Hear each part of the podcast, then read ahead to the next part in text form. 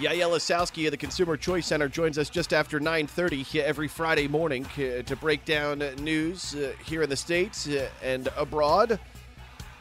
Broadcasting to us from Vienna, Austria in lockdown mode once again here this morning. And Yael, I bring you in with a little ACDC and Thunderstruck. I don't know why I think beer every time I speak with you, but uh, this song in particular, uh, because I have uh, some cousins in the family uh, that uh, are college aged kids. So when we do our annual trip uh, to the Outer Banks, uh, you know, as a kid, I was more of a beer pong type of uh, competitive drinker, but these days, Thunderstruck is the new fad. And every time the lead singer from, uh, or the chorus says thunder, you're in a circle with uh, a can of beer and you have to start drinking. And then uh, you stop once the word thunder is said again. And there are a couple of riffs in here where thunder goes on for, you know, a good 90 seconds to up to two minutes and you basically have to chug your entire beer. My wife, not much of a beer drinker, and uh, that long uh, thunder uh, pause between words uh, always happens to find her, and uh, she did it like a champion, play like a champion, and she did. With the family, that's when you know you're in. When you could chug a can of beer to Thunderstruck, yeah, Yael. I don't know what the initiation is for your family, but uh, that's partly due to get into the Catanacci clan. Wow, I I I feel as if I'm going to be explaining what drinking games are to my daughter after being locked down forever and uh, not being allowed to gather in groups. So uh, I'm I'm pretty worried about that, but I love the idea. I might uh, might take that on here once things open up here in a couple weeks. I think maybe a Zoom call uh, is uh, on par for, for you and I, and we could play a uh, round of Thunderstruck day drinking at some point. What do you say? Yeah, that's great. It's I, I've had to live with this for a couple of years, do the staggered uh, things, especially with the time difference. Uh, so either I'll be uh, I'll be up incredibly early, or uh, or you will. So we'll, we'll figure it out. Well, you can do your happy hour, and it'll be my lunchtime, which I don't have a problem with. Yeah, okay, that works out for us. This is this is what uh, having consumer choice is all about. Being able to do this and take it on. So uh, I love it, Joe. Uh, be sure you bring your broadcast mic, and we'll stream it out to the world. What are your thoughts on the Canadian restaurant owner charged with trespassing after reopening his uh, store in defiance of lockdown orders north of the border? Well, if I can go back to the theme of the uh, the last segment, uh, it all comes down to meat, baby. Uh, it actually is. Uh, his name is Adamson. Uh, so it is a barbecue restaurant, Texas style, uh, in Toronto. Uh, David and I talked about that on our show last week.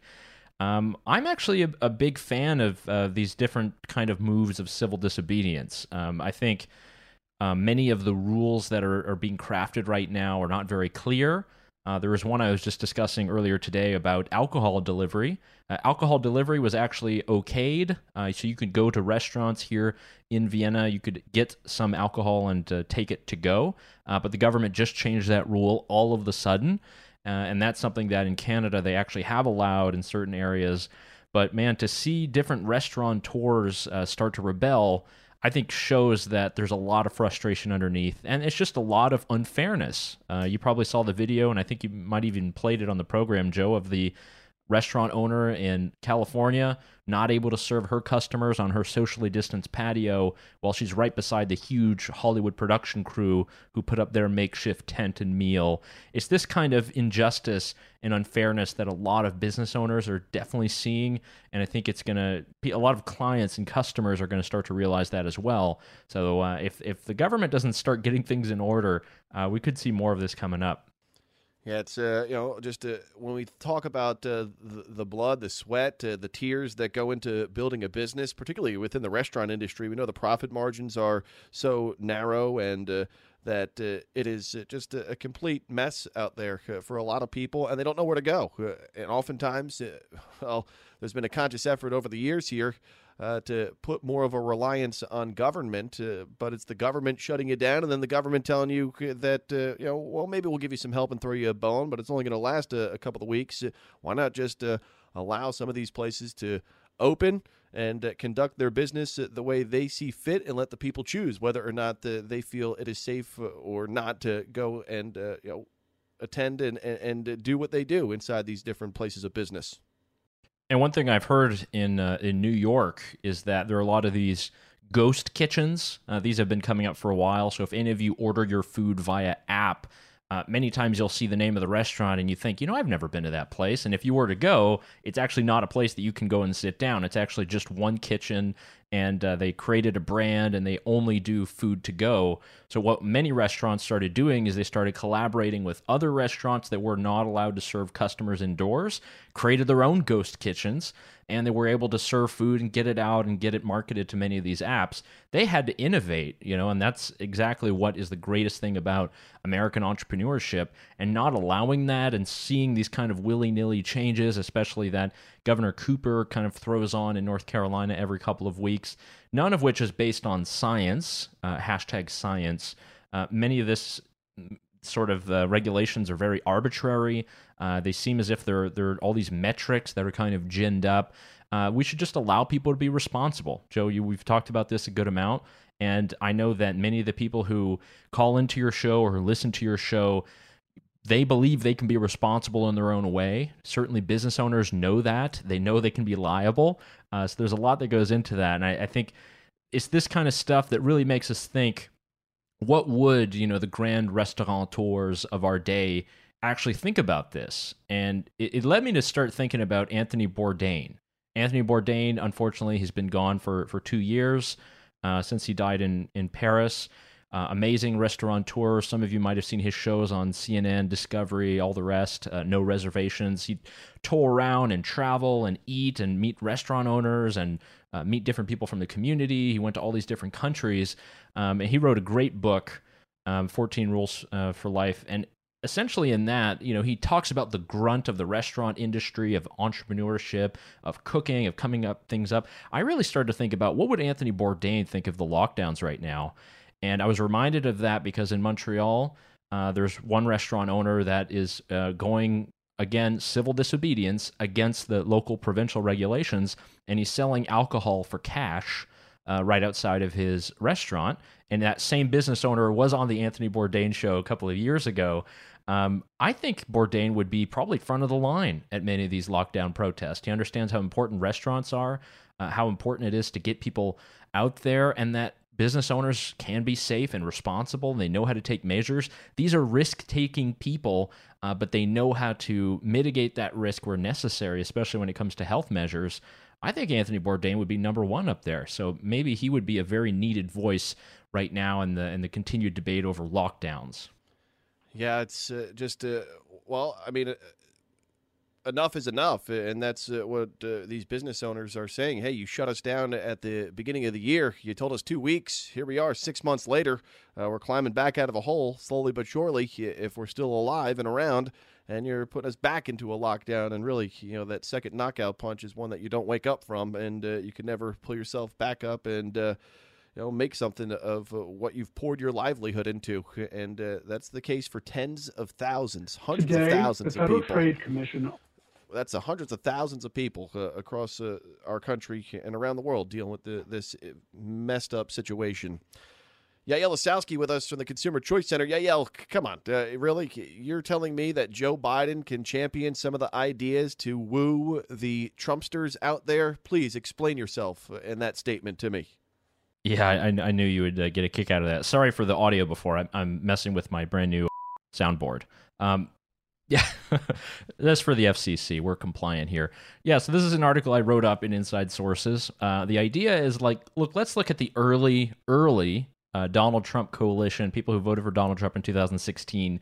Let's look at some of the ideas that were championed during the Trump administration and how Biden could take those on and not necessarily teave off much of the progressives nor the moderates in the Democratic Party. And it's a lot of things that I think a lot of American people are now coalescing behind. Number one uh, is to start to think about foreign wars. Uh, obviously, it's a Freedom Friday. Uh, this is uh, the time that on your radio show, Joe, uh, you like to pay tribute to men and women who've uh, lost their lives and their families in pursuit of, of basically freedom for this country everywhere and around the world. And many people have um, been sent to many of these wars, and the politicians don't know what they're doing. And we've been in these wars for a long time. It's time to come home. I think there's a, a lot of different surveys that are being done on this showing how much people are just very tired of the ongoing wars in Afghanistan and Iraq. Many times, actually, Trump has tried to withdraw troops and has been stymied by members of his own administration or the Pentagon and all different branches of government. I think that's one important one. Uh, another one is just restoring the balance of power. You know, we, we've had such a fixation on the presidency the last, I'd say, 20 or 30 years, but it's actually the Congress that should have leadership on a lot of these matters, specifically war. They're supposed to declare it. it's not supposed to be just the, the president shooting one off. I think that's one important one. Another one is is um, I think very laudable, and that's criminal justice reform. Uh, so obviously, Donald Trump will not get enough credit for doing what he did in signing the First Step Act. Uh, this basically is is trying to reform the prison population in our entire criminal justice system to make sure that we just don't leave people rotting in jails for nonviolent crimes. And they really did a great job. Um, and I think there's a lot of Republican state governments that have been doing a great job in Florida and North Carolina and many other states, Pennsylvania too. Uh, I think the Biden administration can continue that. Mostly, it's something that people support. Uh, there's there's a lot of different unions and such that are trying to stop that in the end. So that's definitely one. And then I guess the most controversial um, is trade. And I know that uh, the Donald Trump story is one about opposing the unfettered free trade of the 1990s. Uh, but I do think there are a lot of people who like Donald Trump, who might have voted for Donald Trump, who also understand the benefits of globalization, in which we really do benefit, uh, specifically as Americans.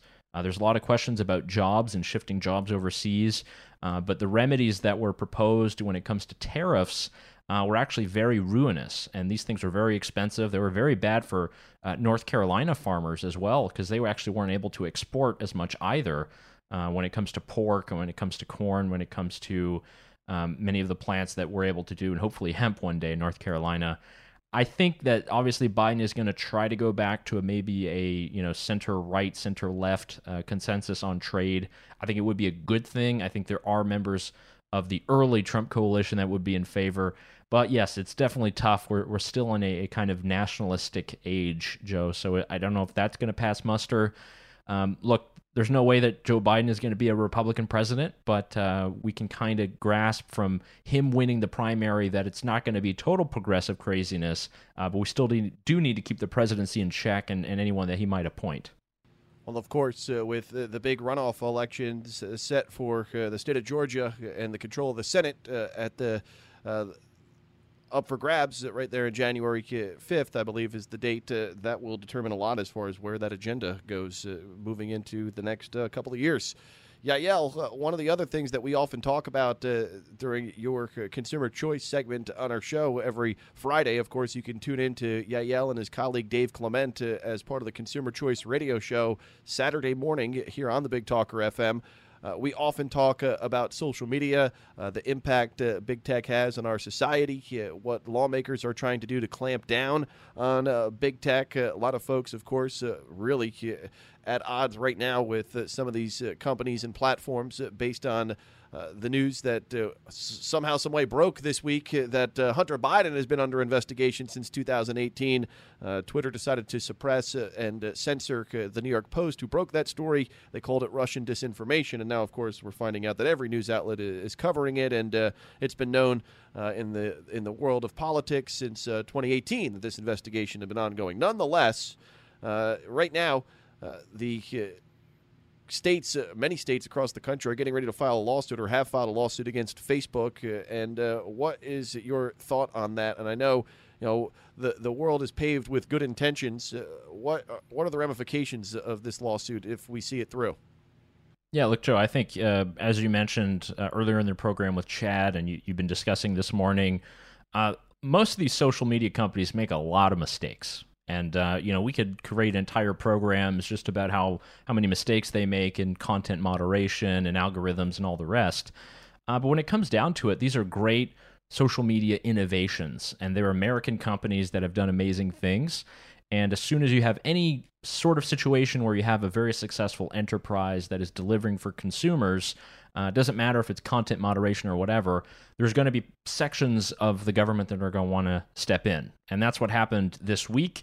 Uh, there's a huge lawsuit put together by the Federal Trade Commission, and they've joined up with 46 different state attorneys general. The idea is that Facebook has become a monopoly It's taking all of our time. It's taking all of our our privacy, and uh, needs to be broken up. And the crux of the entire lawsuit stems from the acquisitions of both Instagram, which some of you might be very familiar with, and WhatsApp, which I actually don't know if too many Americans are familiar, but it's a chatting app and a photo app. And that is the case of the government is that Facebook has grown too big because it purchased both of these things and many people actually laughed at Facebook at the time when they bought these things. You know, they said it was ridiculous to pay $1 billion for Instagram. It was ridiculous to have such a huge cash and stock deal for WhatsApp when none of these apps showed promise back then.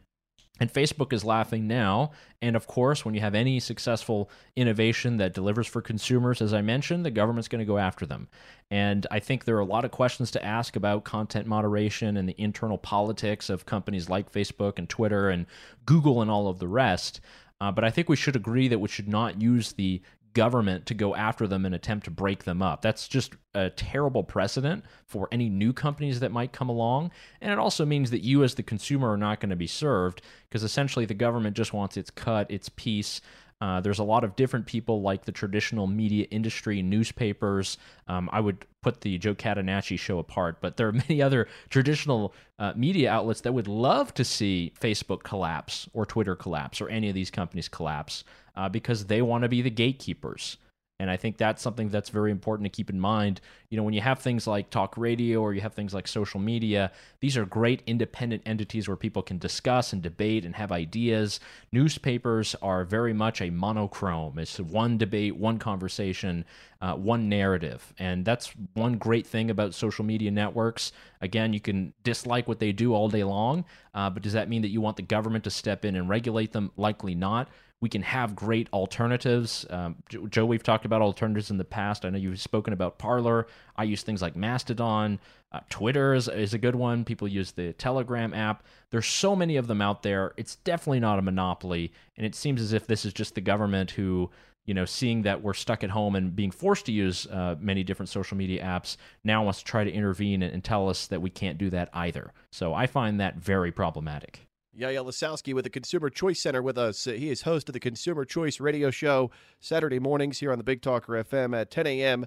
and also part of the Consumer Choice Center, the global grassroots movement for consumer choice. You can find about more about what they do and the issues they cover globally at consumerchoicecenter.org.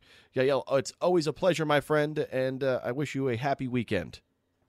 Thank you very much, Joe. All the best to you. Always great to check in with our friend Yael, uh, thousands and thousands of miles away, uh, broadcasting uh, with uh, crisp, clean feeds here today uh, from Vienna, Austria. And uh, once again, good friend of the program and host of the Consumer Choice Radio Show here on the Big Talker FM.